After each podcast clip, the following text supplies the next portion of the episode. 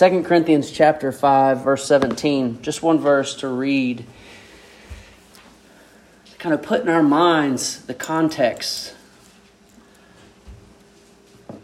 of what we're reading in Ezekiel 37, what God is doing in the new birth, what God is doing by his Holy Spirit. 2 Corinthians chapter 5 verse 17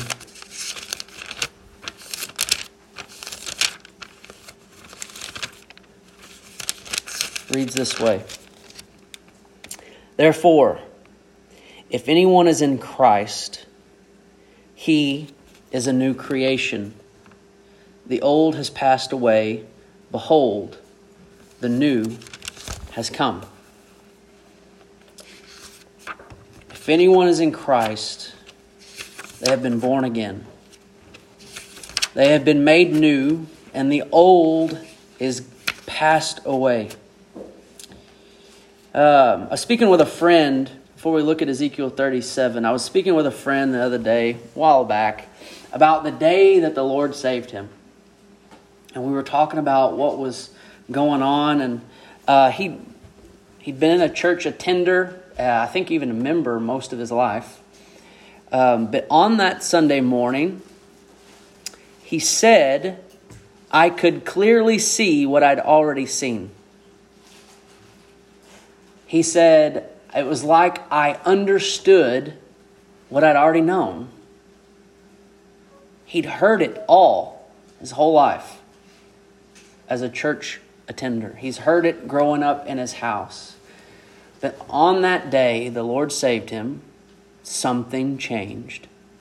He could see and he could understand, and that compelled him to respond to the gospel. That compelled him to actually repent and follow Christ. Um, he was born again that day. He was given new spiritual life. He was given that new spiritual heart, as Miss Fay spoke of earlier.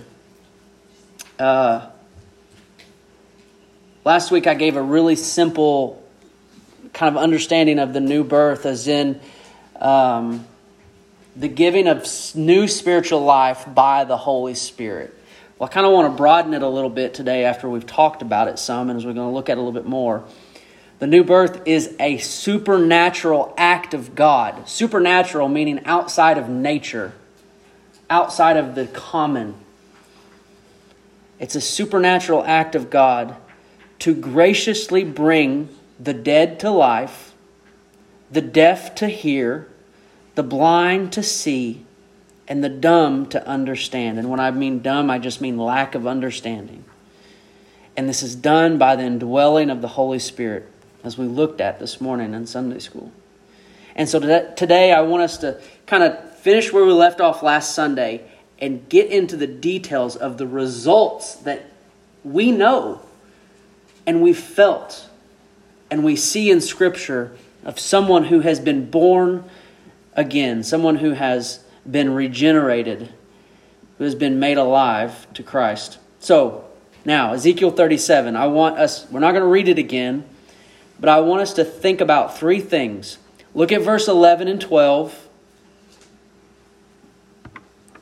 Verse 11 and 12, and let's notice the condition Ezekiel 37, verse 11 and 12. Let's notice the condition. Not only, I mean, we've kind of hammer, hammered it home, it's bones, meaning dead. Uh, not just bones, but dry bones. They're, they're really dead. There ain't no life left in these bones. But look what 11 and 12 says as we see the condition. The bones are dried up. Our hope is lost. We are indeed cut off. He says, Therefore prophesy and say to them, Thus says the Lord God, Behold, where are these people? I will open your graves and raise you from your graves. No hope, no life, no breath, nothing. The condition is dead. Now, so what, number two, so what part do these bones, or as we think about it in our context, what part do we bring in this bringing of new life? What did these bones do? Nothing. First, they did nothing. These bones did absolute that that's the point of their condition. Dry bones in the grave, cut off, hopeless. To come to new spiritual life, these bones cannot bring themselves back to life, nor can they do anything to initiate life. So, what initiates life? What activates life? What activates the cause of life that we see in these verses? Look at verse 4 and 5. Look at verse 4 and 5, and then we'll look at 14. What is the act, the, the active ingredient? What is causing life to come? I love the way, in verse 3, the way God asked Ezekiel this question that seems crazy. He says to Ezekiel, Can these bones live? My thought is, No way. Hey, these bones, no, they can't live. But Ezekiel says, What's he say? O Lord God, you know. With man it is impossible, with God anything is impossible, or anything is possible. Oh Lord God, you know. I'm sure Ezekiel was thinking of his back of his mind, mm. but then he remembers whom he's in conversation with. Verse 4 What is the active, who is activating, who is causing life? How is it being brought? He said to him, God said to Ezekiel, prophesy over these bones and say to them, O dry bones, hear the word of the Lord. The life comes from God through His Word. The life is spoken by the words of God. Behold, notice the, the who is acting here. Behold, I will cause breath to enter you and you shall live. I will lay sinews upon you, and you, uh, I will lay sinews upon you, and I will cause flesh to come upon you. I will cover you. All spoken by his word. Hear the word of the Lord. You think Ezekiel's like, You want me to talk to bones. You want me to prophesy to dry bones. Sounds a lot like Isaiah when he says, Hear my Lord, and he goes, Go tell them, but they ain't going to hear. How long am I going to do this until the land is desolate? Sounds like a hopeless message. Sounds like a hopeless endeavor. Go and speak to these dry bones. Say to them, Hear the word of the Lord. Now, hear the word of the Lord. Let's just get this. There is the power. Paul says, I am not ashamed of the gospel, the word of the Lord, the word of the cross, for it is power unto salvation for all who believe. What is activating life within these bones but the Word of God and the Word of God only? bringing life to them. And look at verse 14. So, the, the Hebrew word breath that you see through most of these verses um, speak to the breath, breathe into them, uh, the breath comes. That word is interchangeable with spirit.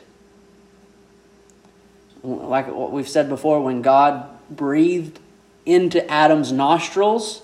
That word, very, it's the same, same idea with spirit. So breathe, breath, spirit, life, right? Verse 14 I will put my spirit within you. And what's the result? And you shall live. That is the result.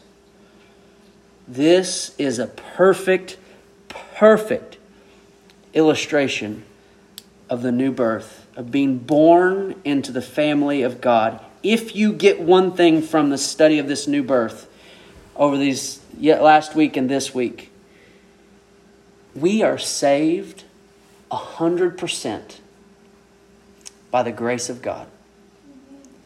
A hundred percent. It's not God gives 90% and you give 10%, or God gives 99% and you give 1%. Dead, dry bones made alive by the Word of God through the Spirit of God. Salvation is not partly determined and willed by us and then partly determined and willed by God. What grace is in that? That you're like, I got it. Okay, now you can come to me, Lord. No one steps out unless God has come to them. Grace. This is why we have to see and understand the magnitude of grace. Grace that is greater than all our sins. Our sins brought us to death. It has brought us into not just death, but we're just bone. No ligament, no flesh, and dry as dust. But God has come to us in His grace. Grace that is greater than our sins, the power of our sins to kill us, the grace of God to bring something that is dead to life. Think about this for a second.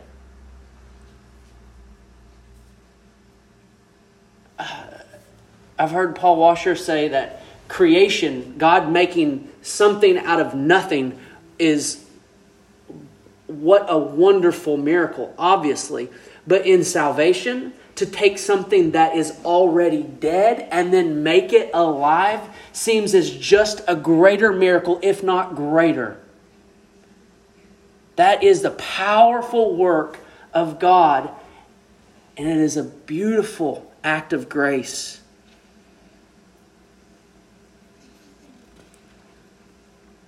First John 1, verse 13, I'll read this. But all who did receive him, who believed in his name, he gave the right to become children of God, who were born not of blood, they were born not of the will of the flesh, they were born not of the will of man, but they were born of God. To be brought into the family of God. I don't I don't know if I said this last Sunday or if I said this to someone. That the idea of being born of God, and if I said this last week, just yell at me. The idea of being born of God in, in John 1, or to be born again into the family of God. You know how all throughout um, the Old Testament the New Testament you have these um, genealogies? Mm-hmm and it says, if you got the King James, it says so and so begotten, so and so begotten, so and so. Well, that word in John 1 of being born of God means being begotten of God. I don't know, when I think of it that way, it makes me think, oh, okay. I have been begotten of God. Now, my mom's in here. And I came I came from my mom beyond just my flesh. That which lives forever, that which is in me that will continue upon my death, has been born, has been begotten of God. And is no different from coming from my mother I played no part in that.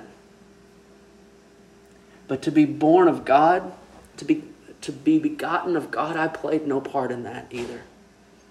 But that was the grace of God upon me, upon all of us who have been born again. So let's get a little bit more practical this morning and let's think about the results of this. The results of this new birth, the results of the pouring out of the Spirit, of the indwelling Holy Spirit within a person. Um, few things that come to my mind. Things that are born again, things that are uh, awakened, understanding and knowledge, and we'll go through these, faith, those go close hand in hand. Another, new desires and affections, what we love, what we're after, what we want, and all of that going hand in hand then with obedience. Understanding and knowledge, faith, new desires, and obedience. So if anyone is in Christ, he is a new creation. Um, look, let's um, turn to 1 Corinthians chapter 2. So the first thing we're going to look at is understanding. What happens to a person who is born again in regards to understanding, in regards to knowledge? 1 Corinthians chapter 2. And when you get there, I'm going to read uh, a couple verses from Matthew to help us kind of think about this in 1 Corinthians. So 1 Corinthians chapter 2 starting in verse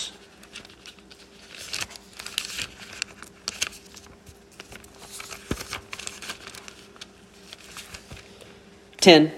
1 Corinthians chapter 2 verse 10. But before we read that, I want to remind you about a question Jesus had for the apostles and Simon Peter's response and answer to that question. All right? So we're talking about understanding and knowledge being given or awakened in someone who is born again. And, no, and keeping in mind that the new birth is by the Spirit of God. So, uh, Jesus asked the, the apostles, Who do people say that I am? Some say their responses, some say John the Baptist, others say Elijah, one says Jeremiah or another prophet. Uh, and then Jesus turns it around and says, But who do you say that I am? What do you know about me? Simon Peter replied, You are the Christ, the Son of the living God. He knew that. He had understanding of that. Jesus answered him, Blessed are you, Simon Barjona. Here it is. For flesh and blood has not revealed this to you. Flesh and blood has not re- revealed this to you. This has come from my Father who is in heaven. You do not speak this because you just know it or someone has whispered into your ear this. This has come from God. Your understanding of who I am. Now, okay, uh, when Sylvia and I will be driving in the car, and we'll be talking about something, or it'll be quiet. And then she'll say something that is completely out of the blue or has nothing to do with what we were just talking about. And I'm thinking, well, how did you get there? But she's gotten real good lately. Uh, we've been 10 years married this last week to be to to to follow up with saying something out of the blue or out of context to then just go ahead and connect the dots for me. So, okay, well, I said that because I was thinking about so and so from a few weeks ago, and that made me think about this, which made me think about that. And then I was, you know, that that is why I said what I just said out of the blue. She had that all in her mind. And I'm like, I have no idea what you're talking about until you express to me what's going on in your mind. All right? Now, look at 1 Corinthians chapter 2 verse 10 and a few verses and let's see something similar, all right? Um, verse 10 starts at the end of a, another sentence. So it begin it picks up with another sentence in verse 10. For the Spirit searches everything, even the depths of God. For who knows a person's thoughts except the spirit of that person? So, Sylvia, she's just said this thing. I have no idea what she's talking about, but in her mind, she knows exactly what she's talking about because it's in her mind. No one knows the thoughts of a person except the spirit of that person, which is in him, right? So, also, no one comprehends the thoughts of God except the Spirit of God. Same Parallel. You don't know, the only person that knows what God is thinking is God, and, and that he knows it because his spirit's within him. Now look what he says. Verse 12. Remember, we're talking about, we're thinking about understanding. Now we have received not the spirit of the world, but the spirit who is from God that we might understand the things freely given us by God. Now imagine if you could have the spirit of your spouse within you and you would know exactly what was going on in their minds. Some of you are like, I don't want that. Others are like, well, that might be helpful every now and then. That's what we're talking about here. God says, I want you to know what I'm thinking. I want you to know what I have planned. I want you to know what I have done. Here is my spirit so that you might know, because the spirit, my spirit, searches my depths, God says. Look what he says. Verse 13, this is verse this thir- this verse is more of a kind of an application for us to always keep in mind as a church that we're not looking to do things uh, flashy or to think of something new or to try to convince people by being worldly.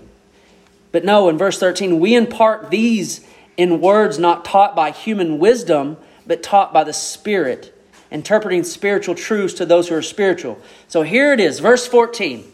So, who understands the mind of God? Who has godly wisdom and understanding? That the last few verses have just told us those who have the Spirit of God.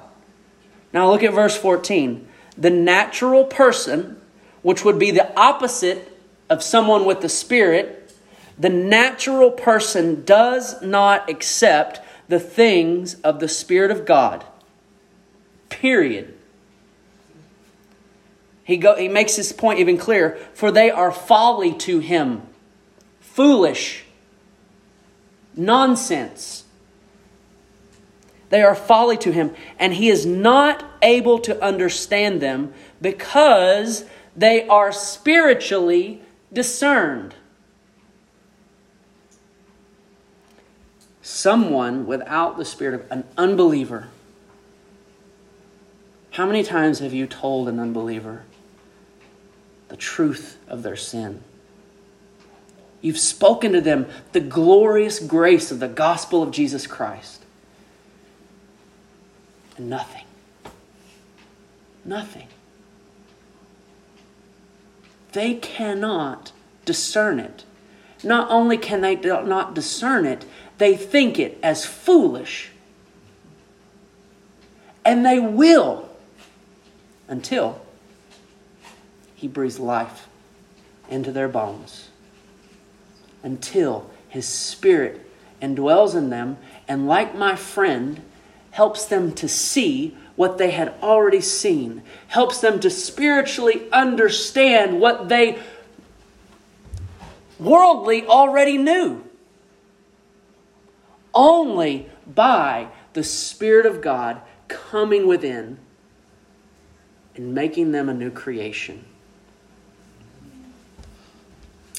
Um, the flesh is of no help for us. Nothing within our flesh is of any help for us. Even for us today, who have the Spirit of God within us, we still battle what the flesh has to offer. So imagine the person who is in the flesh, who does not have the Spirit of God. Hopeless, dry bones, dead in their grave. But when one is born again, when the Spirit of God enters, when they are awakened, when they are brought to life, amazing grace, how sweet the sound that saved a wretch like me. I once was lost, but now I'm found, found was blind, but now I see. So the implications, there's some implications for us in this. Uh, this is really difficult. We want this church to be full, right? Well, there's an easy way to do that. And that's just to throw out everything I just told you. To throw it out and say, come on in. Jesus wants everyone, no matter what. You don't have to worry about anything. You don't have to worry about this sin. You don't have to worry about. We, we can just throw it all out. Now, that seems really far fetched. But what breaks my heart is that in small ways, churches across all America have done this very thing. And they say, they make it about that person.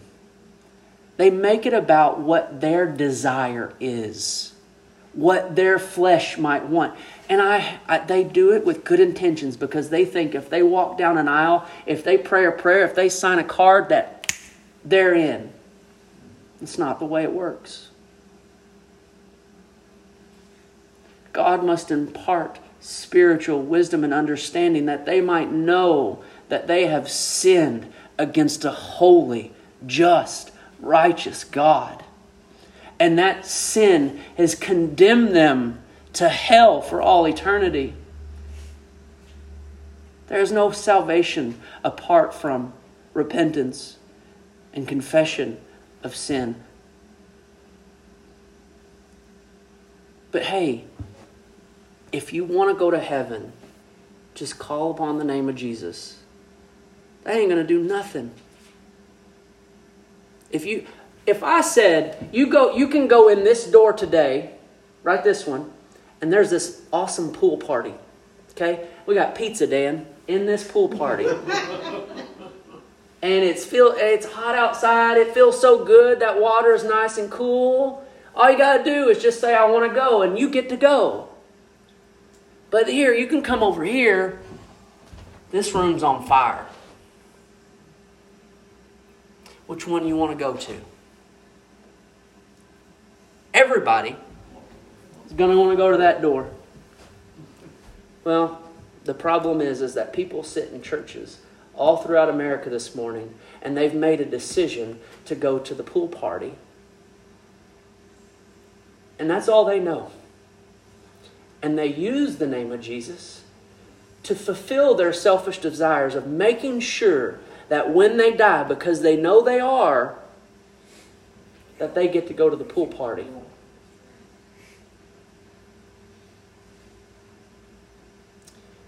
The only way someone gets to go to heaven, as Jesus said, the only way that someone will see and understand, the only way that someone will enter is to be born again. And for the implications for us as a church is that we proclaim the gospel of Jesus Christ. We call upon them to repent and believe of their sin, to cry out to Christ, and to believe. Some won't. Some won't. Some will. And some will do it because they wanted to go to that pool party. No matter how much we watch what we say and how we act. But what we'll see as we go throughout this understanding of the new birth is that when someone does call on the name of the Lord, and they have been born again, there will be fruit. There will be evidence. And this is why God brought us together, is for the sake of reminding each other that. Hey, why'd you come today? Are you here because, you know, you're hoping to get something out of it? You're hoping to get to the right place? Remind one another we were dead and blind, and God has given us life and sight. He has forgiven us and given us eternal life. So let us praise Him and live for His glory, seeking to become more holy in His sight as the reason why He has saved us.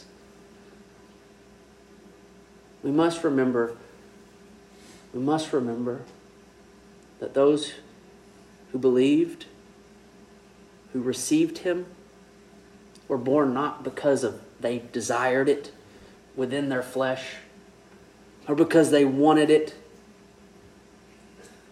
but because God begotten them. And when God begotten them, they wanted it with all their might. And that's the things that we see. There's one that we'll talk about is new desires,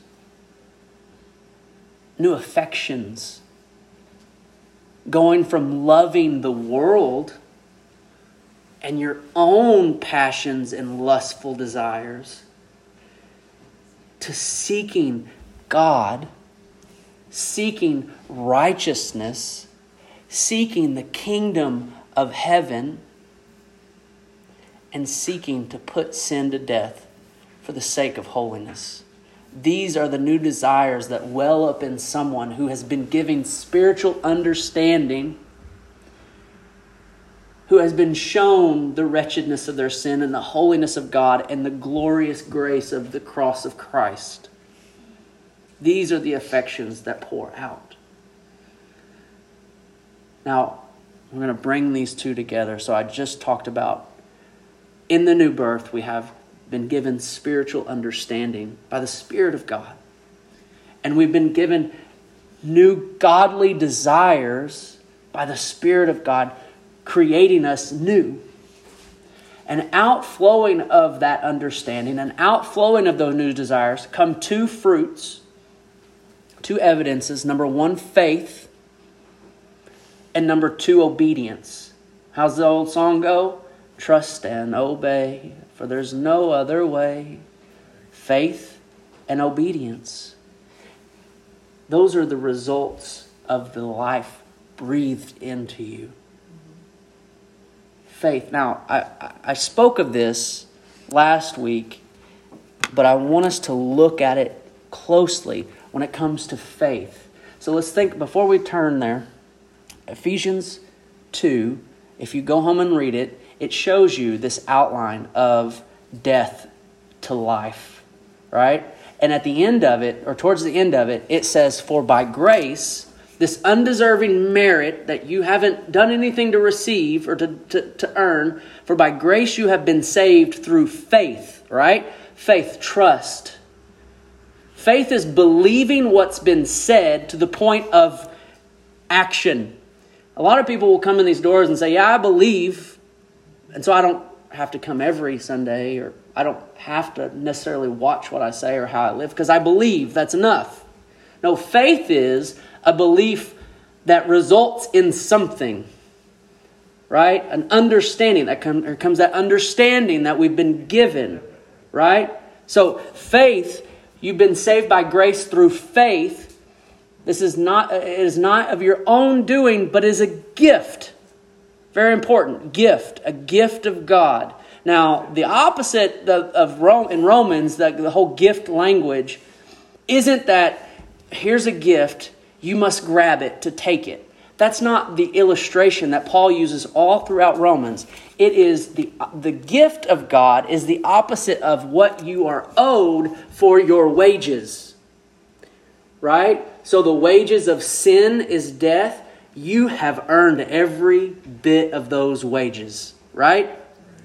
But the free gift of God is eternal life in Christ Jesus. So that illustration of a gift from Paul is you're going to earn your wages for your sin, or you're going to receive a free gift that you did not have to earn, that you can't earn. I'm just going to give it to you a new birth. Okay? So, for by grace you have been saved through faith. This is a gift of God, so that no one may boast. as Jonah said, as he is sinking to the depths of the ocean, about to die, no hope, God saves him. And what does he say as he's in the belly of the fish? Salvation is of the Lord. Salvation is of the Lord. So let's quickly, and this will be the, the end of it, turn to Romans chapter 10. Now, this is, uh, we, keep, we want to keep this in mind for two reasons. For the sake of your worship and humility before the Lord, but also in understanding how we go about in evangelism, how we go about in proclaiming, and what we truly are depending on when we go to evangelize. So keep this in mind for the sake of your own humility and worship for the Lord, but also in what we lean upon as we evangelize. So, Romans 10, starting in verse 9. Again, I said this last Sunday, but I said it really fast and we didn't look at it. Faith we want people to believe. We want people to respond. That is the point. That's why we preach. That's why we proclaim. To people to hear and respond. And Paul says very clearly in Romans 10, verse 9 if you confess with your mouth that Jesus is Lord and believe in your heart that God raised him from the dead, you will be saved. Period if you believe in your heart God raised him from the dead and confess that he is Lord, you will be saved. Now, turn a few pages, 1 Corinthians 12.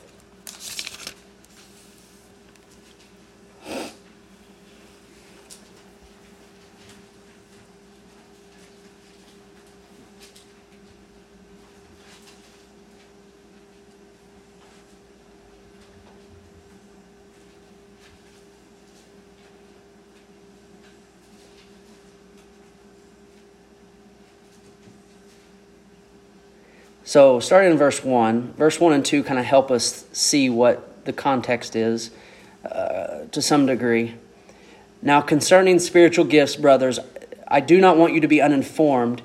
Here's the important context. You know that when you were pagans, meaning you were natural people, the Spirit of God was not in you, right? When you were pagans, you were led astray to mute idols. However, you were led. Verse 3 Therefore, I want you to understand that no one speaking in the Spirit of God says Jesus is accursed. Now, let me remind you, Romans 10, Paul says, if you believe in your heart that Jesus, God raised Jesus from the dead and confess with your mouth that Jesus is Lord, you will be saved. Well, he finishes and says, And no one can say Jesus is Lord except in the Holy Spirit. So here's what we must understand that it is as simple as believing in your heart and confessing with your mouth, but it is impossible without the Spirit of God. It is impossible to make one step towards God to please Him. It's impossible to take to say one word to be saved without grace, without God breathing His Spirit within you, showing you your sin, showing you who He is, showing you the salvation that is only in Christ. And in that, in giving you that, that understanding, He is giving you the ability to believe and respond, and you can say, and you want to shout, Jesus is Lord. And apart from the Spirit of God, it is impossible. And this all comes, as I said at the beginning, this comes to us as it did to the bones by the Word of God. Speak to those dry bones hear the word of the Lord. For I'm not ashamed of the gospel, for it is the power of God for salvation for all who believe. For the word of the cross is folly to those who are perishing, but to us who are being saved, it is the power of God. So there's a lot more to go into. And we'll pick this up tonight and we'll finish we'll finish this study on the new birth this evening, Lord willing. Uh, and it will lead us right back into the rest of the Beatitudes. They are really um, results, fruit of all of that what we're speaking about in the new birth and how we live. Uh, believer, consider the grace of God daily. Meditate on it. Consider your sin. Consider what it has done. Consider your rebellion against God. Consider the condemnation you deserve. But consider the love and grace that God has shown you and poured out in you by the indwelling of His Holy Spirit. Live in that daily. Let the word of Christ dwell in you richly. But today is also the day that this new spiritual life is offered to all. To believe and repent, Jesus said that the kingdom of God is near. Come to Christ and be saved. Don't get caught up in, well, am I born again? That's not what Jesus said. He said, believe and repent. And if you believe and repent, by the grace of God, you have been born again. Come to Christ today and make your faith known through baptism. Baptism is an illustration of what we're discussing. Dunked into the water, dead in sin, dead to sin, raised to a new way of life. And that's what we're going to talk about tonight this new way of life and assurance that the new birth gives and the security of the believer because of the new birth. Let us turn to 407. Hymn 407.